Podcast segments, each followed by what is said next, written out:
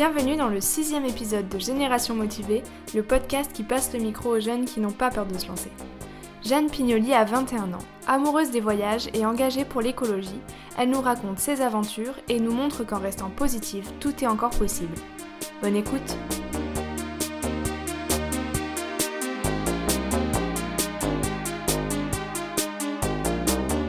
Alors, je m'appelle Jeanne, j'ai 21 ans. J'ai fait une double licence économie-sociologie parce que je voulais faire quelque chose euh, qui euh, fait changer euh, les choses en fait. Parce que je me suis dit économie, sociologie, c'est assez général. Je pourrais essayer de, faire bouger les choses à un niveau économique.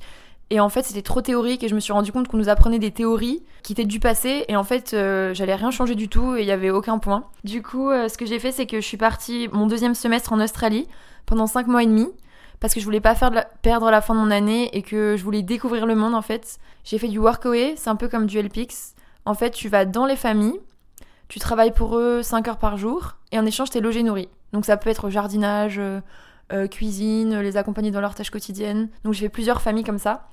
Et euh, je suis allée dans un centre de yoga aussi, dans un éco-village. Et c'était une super expérience. Et petit à petit, je demandais un peu partout, mais qu'est-ce que je peux bien faire? Parce que c'est hyper dur de trouver son orientation. Et donc je leur disais, j'aimerais bien changer les choses, qu'est-ce que je peux faire? Et euh, bon, personne m'aidait vraiment, mais au fur et à mesure, je me suis dit, ben, la communication, quand même, c'est ce que je fais, parce que j'aime parler, j'aime écrire, et puis en fait, je me suis rendu compte aussi que s'il y a une mauvaise communication, ben, les messages, ils passent pas, et qu'on peut changer les choses avec la communication. Et aussi, j'ai commencé à m'intéresser à la communication non violente, et euh, c'est une manière de communiquer qui a été créée par Marshall Rosenberg. C'est hyper puissant. C'est en fait de parler en tant que besoin. Et je sais qu'ils en font là où il y a des gros conflits et qu'ils ont réglé pas mal de, problèmes euh, géopolitiques et tout comme ça. Donc je me suis dit, ben, la communication, ça me tente bien. Allez, je pars sur un DUT communication. Donc euh, voilà, j'ai été prise à Sofia, j'ai fait deux ans euh, donc, dans le DUT, ça s'est très bien passé. et puis bah, comme, comme je le pensais, je me suis éclatée, même tout ce qui était audiovisuel, écriture, expression, les oraux, vraiment c'était c'était le top quoi. Bon, après, c'est vrai qu'on n'étudie pas trop la communication non violente, tout ça, mais on voit quand même que ça a un énorme pouvoir euh, sur les gens, euh, sur les masses, tout ça, on étudie. Donc, euh, ça m'a pas mal intéressé. Là, je continue dans ça. mais je pense qu'à un moment donné, je vais bifurquer vers le management, développement durable, tout ça. Je sais juste que je veux faire quelque chose qui aide les gens, ou en tout cas qui apporte quelque chose à la société parce que sinon je, ma vie n'a pas de sens. je, je comprends pas les gens, enfin, j'accepte totalement, hein. ils s'éclatent, tout ça, mais euh, moi je pourrais pas être dans une entreprise où, euh, qui est en train de détruire la planète ou qui pollue ou ce genre de choses. Je veux vraiment que bah, je suis venue sur Terre, la nature, la Terre m'apporte énormément de choses, je veux pas lui en retirer plus que je en, donne en fait. Donc euh, quelque chose, oui, plus dans l'environnement, mais je sais que c'est pas contraire à la communication non plus, donc euh, peut-être euh, quelque chose, euh, oui, management du développement durable, dans la RSE ou un peu dans l'humanitaire, tout ça. Voilà.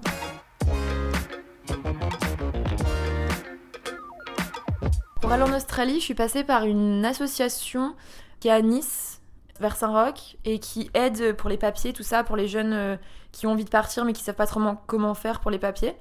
Et ils m'ont pas mal aidé, ils m'ont un peu aiguillé. Et après, bah, de moi-même, j'ai cherché sur Internet. Euh, j'ai contacté des gens qui étaient déjà partis en Australie, qui m'ont donné des conseils, qui m'ont conseillé des groupes Facebook, euh, tout plein de petits euh, tips comme ça. Il y a beaucoup de Français qui partent en Australie aussi, donc il y a des groupes, les Français en Australie, ce genre de choses. Donc il faut pas mal chercher par soi-même, mais justement ça apprend à devenir autonome. À un moment donné, j'ai vécu dans une famille euh, c'était super inspirant parce que euh, ils vivaient en totale autonomie en Tasmanie. Donc la Tasmanie, c'est une île de l'Australie euh, juste en dessous, comme la Corse en gros.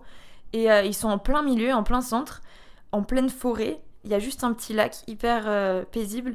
Et ils vivent totalement dans une communauté, mais ils se nourrissent de leurs propres légumes, du lait de leurs chèvres, de leur, des œufs de leurs poules, tout, tout, comme ça. Et ils sont d'une gentillesse et et je me suis sentie tellement bien, ils étaient tellement inspirants parce que avant, ils tenaient une école pour euh, aider euh, les, anciens aborigènes euh, qui ont perdu leur culture parce qu'il y a eu un génocide en Australie sur les aborigènes.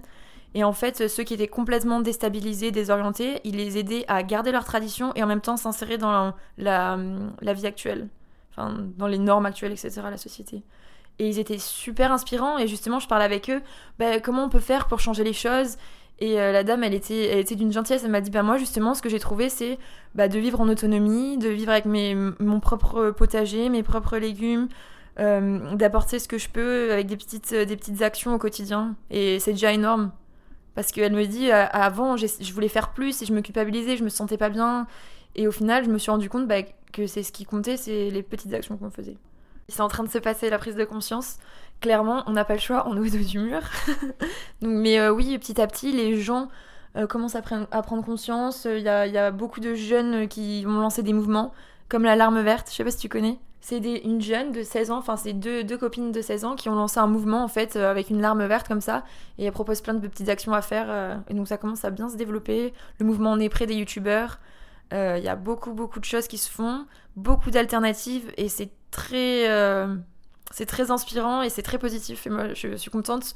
Il faut se focaliser sur ça, je pense, parce que oui, quand on voit tout ce qui se passe, c'est horrible. On est, je sais pas si, je sais qu'il y a beaucoup de gens qui parlent d'éco-anxiété, et moi, ça m'arrive vraiment de me dire. Ah ouais, mais en fait, euh, on peut rien faire. C'est. Il y a l'anxiété qui arrive, vraiment, on va mourir, euh, on est en train de détruire la planète, même si on fait des petites actions. C'est hyper angoissant et oppressant. Mais je me suis rendu compte qu'en fait, il fallait vraiment se concentrer sur bah ok, c'est comme ça, je peux pas changer les choses. Donc maintenant, si je suis négatif et que je pense que ça va pas se passer, bah en fait je vais rien apporter, je vais apporter que de l'énergie négative et rien va avancer, je vais servir à rien et en plus de ça je vais me sentir mal. Alors si je me dis bah ok les choses sont comme ça, je vais essayer de faire quelque chose qui me plaît en ayant un peu de sens et euh, avec mes valeurs. Là je vais me sentir bien et je vais apporter de l'énergie positive qui va inspirer quelqu'un d'autre, qui va inspirer quelqu'un d'autre, qui va inspirer quelqu'un d'autre. Et jusqu'au moment où on arrive au nombre de la masse critique, je sais plus c'est euh, en gros euh, c'est la théorie du centième singe. Je sais pas si tu connais. C'est Bernard Werber, il en parle dans un de ses livres. Et en gros, il dit que si on arrive à un nombre critique de personnes qui, ont les mêmes habitudes, eh ben tout le monde va basculer dans les mêmes habitudes. Donc en gros, il faudrait qu'on arrive à un nombre critique de personnes qui prennent conscience et qui font des petites actions jusqu'à ce que tout le monde bascule dans une société plus, plus éthique. Oui, il y a beaucoup de gens qui sont euh, complètement dans l'extrême euh, de dire faites pas ci, faites pas ça. Ben, ne, ça marche pas déjà. Ça marche pas parce que vraiment on se sent angoissé, euh, on n'apporte rien. Et puis même les personnes qui font la, leçon de morale, même elles, euh, elles se sentent pas bien, je pense, à faire ça. Donc à ces personnes-là, tout ce que je pourrais dire, c'est euh, juste de lâcher prise parce que de se dire, bah, je peux pas être parfait, je peux pas faire tout de manière écologique oui, à un moment donné, je vais être obligée de prendre ma voiture, à un moment donné, je vais être obligée de faire ci. Donc il faut pas non plus se mettre trop de pression à, se dire pour chaque petit détail, oh mon dieu, j'ai pas fait ce qu'il fallait. Donc juste de faire du mieux qu'on peut. Moi, c'est juste ça que je pourrais dire, de faire du mieux qu'on peut, sans se mettre trop de pression et euh, de partager euh, des bonnes vibes. Tout est interconnecté, on est tous interconnectés et que la nature nous apporte énormément. Chaque petite action compte et que même ils s'en rendent pas compte, ils peuvent avoir un impact énorme avec une petite, petite action. Donc euh, commencer à regarder un peu autour de soi.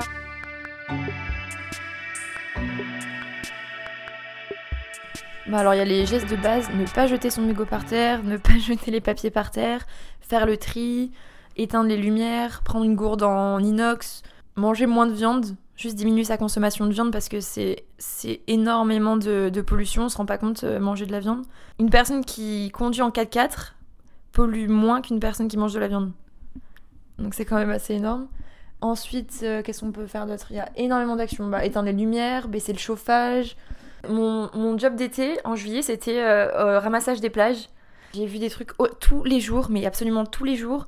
Il y a plein de mégots par terre, entre les rochers, genre cachés sous, dans le sable. Mais je me dis, mais les gens, comment, comment, à quel moment ils se disent, je vais jeter mon mégot par terre, sachant qu'un mégot, ça pollue 500 litres d'eau et que ça tue 80% des poissons Mais ça me, ça me rendait malade.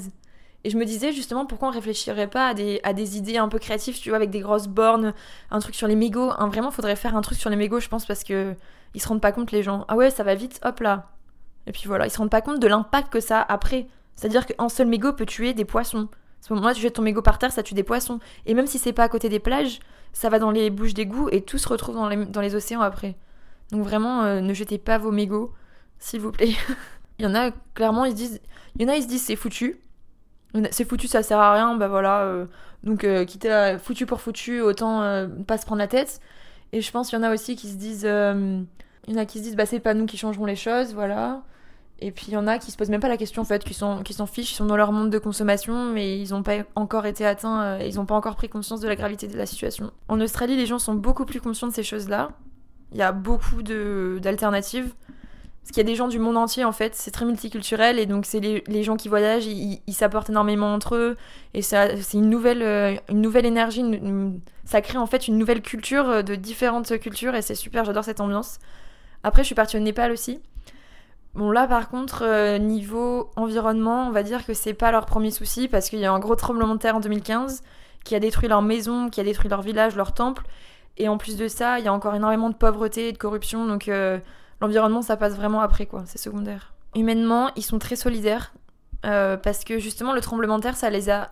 C'était très difficile. Ils se sont retrouvés euh, bah, sans, sans, Ils pouvaient plus. Ils avaient plus rien à manger non plus parce que juste après, euh, l'Inde a bloqué les frontières et, et leur donnait plus les vivres.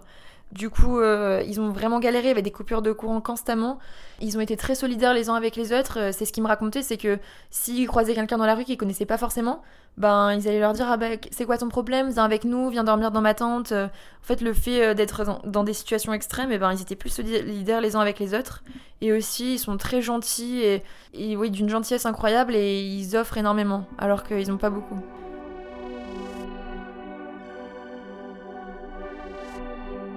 Avec tout ce qui se passe, tout ce qu'on apprend et l'évolution de, du monde, euh, oui, de plus en plus de jeunes se mettent à voyager, se mettent à faire des services civiques, se mettent à, se lancer dans des alternatives, dans des voyages. Et justement, les voyages, je les conseille vraiment à tout le monde parce que ça, ça ouvre énormément euh, l'esprit.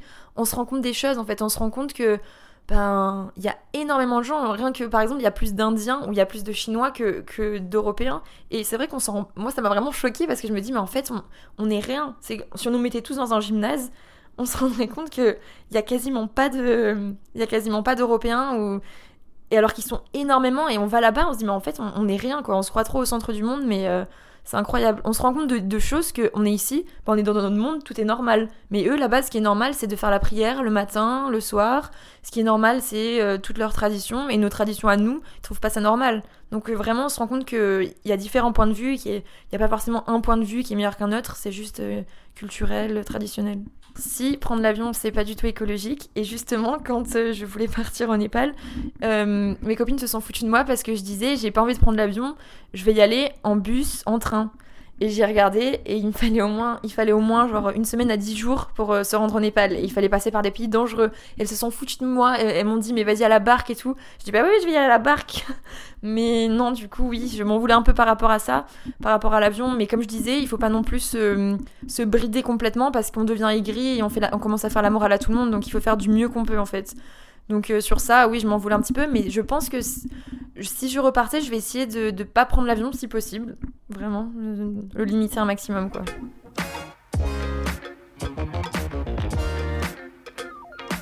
Malheureusement, c'est triste à dire, mais il y a beaucoup de vieux qui, qui disent Ah, bah c'est foutu pour moi, je suis trop vieux de toute façon, j'ai toujours vécu comme ça, c'est pas maintenant que je vais changer mes habitudes. Donc, bah oui, clairement, c'est à nous de leur montrer que oui, c'est possible, que oui, on peut changer les choses, qu'il y a encore de l'espoir, et que voilà, donc oui, clairement, c'est aux jeunes, je pense. Eh ben, je suis de nature positive, mais aussi, en fait, il euh, n'y a, pas, y a pas le choix. On va pas, on va pas se morfondre, on va pas pleurer, on va pas aller droit vers le mur. Enfin, c'est quand il y a de l'espoir, il y a de la vie, donc il faut garder espoir. Et puis, de toute façon, je suis persuadée que tout n'est pas perdu et que c'est une étape, enfin, c'est un, ça va être un changement. Et puis, justement, je trouve ça challengeant. On est dans un monde, il y a plein de challenges. Du coup, euh, c'est le meilleur moment pour être sur Terre parce qu'en fait il se passe plein de trucs. Du coup il y a plein de, choses à lancer, il y a plein de projets sur lesquels travailler, il y a plein de, challenges, d'opportunités. Donc justement ne pas avoir peur mais se dire bah yes c'est super, euh, il y a beaucoup de choses sur lesquelles travailler et il y a beaucoup de trucs à faire. Donc euh, c'est parti, on se lance et on garde espoir et il y a toujours espoir à la fin. Pensez positif. Il y en a beaucoup qui sont inspirants. Bah, déjà il y a eu le film Demain.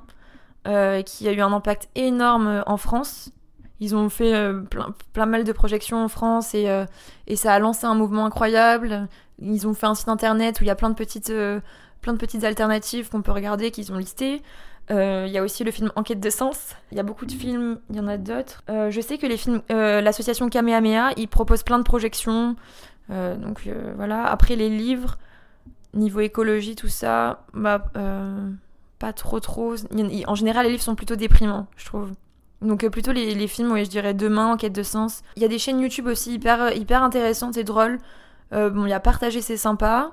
Il y a Professeur Feuillage. Et après, quand on commence à aller sur l'un, sur l'autre, euh, ça nous, ça nous emmène dans tout l'univers et on va voir à peu près tous les gens qui, qui se lancent dans, dans ce genre de choses, bah, de regarder des films, euh, d'aller voir sur le compte euh, Instagram aussi On est prêt. Il propose plein de petites actions. Euh, d'aller à la marche pour le climat aussi. Aux marches pour le climat, on rencontre beaucoup de, personnes qui sont intéressées par ce genre de choses. C'est important aussi de montrer au gouverneur que bah oui, on veut changer les choses, oui, on est motivé. Même s'il y en a qui pensent que ça ne sert à rien, moi je pense que ça sert toujours à quelque chose parce que il y a une citation que j'aime trop qui, qui dit Si vous pensez qu'un petit groupe de gens ne peuvent pas changer le monde, essayez de dormir avec un moustique dans votre chambre.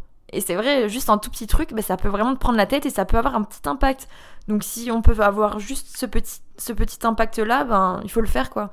Et puis même, il y a une bonne ambiance à la marche pour le climat. Il y a des, des gens qui font du tam-tam, euh, tout le monde est de bonne humeur. Euh, donc vraiment, euh, ce genre de petites choses, oui, petit à petit. Après, on rencontre des gens super sympas. À la fin de la marche pour le climat, il y a des associations dans la région. Donc on, on va parler aux gens, dans quoi je pourrais m'investir. Il y a aussi des potagers, permaculture, tout ça. Il y a beaucoup, beaucoup de choses qui se font. Oui, des fois j'ai peur, mais je, reste positif quand même.